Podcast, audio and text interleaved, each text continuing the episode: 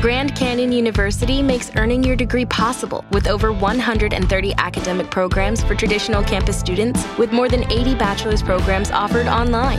GCU provides you with the personal support you need, from complimentary unofficial transcript evaluations within 24 business hours to scholarships, academic support, and your GCU graduation team, led by your own university counselor. Find your purpose at GCU. Private, Christian, affordable. Visit gcu.edu. K92 3. Two people, one date, zero texts returned. Obie and Ashley's 815 second date update. Matthew, where do you live? I'm from Claremont. Nice. Good to be talking to you. If you don't mind, what's up with your story? I met a lovely lady, the young Madeline, at a networking lunch recently. We're both young professionals, and we had several conversations after the event. Catch us up on where you are now and why you think maybe she's not getting back to you. The why is why I'm calling you guys. I'm hoping you can help me figure it out. What we did is I had her over for dinner at my house. There's a certain level of intimacy with inviting someone into your place like that, and I Wow. I did that, and I just I haven't heard back, and I just I feel a little gutted over it. Did she feel comfortable coming over?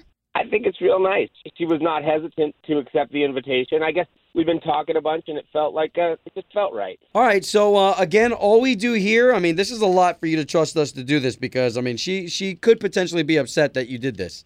I understand that she could, but she's a real sweet girl. I don't think she's going to get mad. I'm sure this is just some sort of misunderstanding. All right. yeah. Yeah. Sure. Fair enough. Okay. So we're gonna give her a call right now. Madeline. Hello, Uh, yes, Madeline, please. this is she.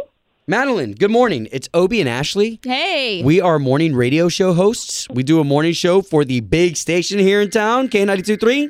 Oh, okay. Hi, hi. so there's a reason why we're calling you. We're calling you on behalf of a gentleman who trusted us with a story about your guys' date.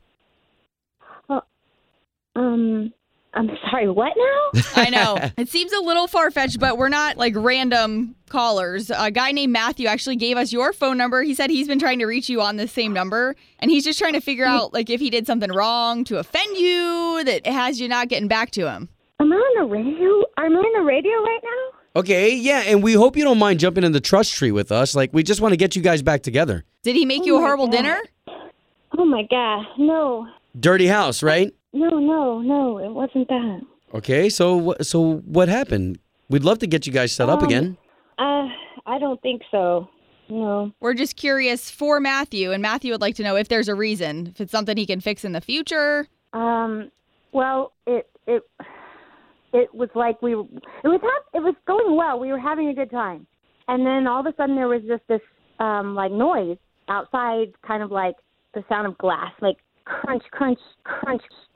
So we ran out there to see what it was, and his car had been egged. Had been what? So Egged? egged with eggs, yes, eggs. Somebody threw eggs at his car. What, like some teenagers or something? Well, that's what I thought. No, apparently he has this like long-standing feud with his neighbor across the street. They like hate each other. So he thinks this guy has like egged his car and he comes running in the house. He goes into his closet and he comes out with paintball guns. And he Sweet. takes these paintball guns and he hands me one. like this is a joke. This is a joke. Well, what'd you what, guys do? Yeah, what happened? Oh my god. I can't get arrested if I tell you what happened, right? Hey, you're in the trust tree here, okay? We've got your back. Okay. Um it just was really it went by really fast. We just ran out.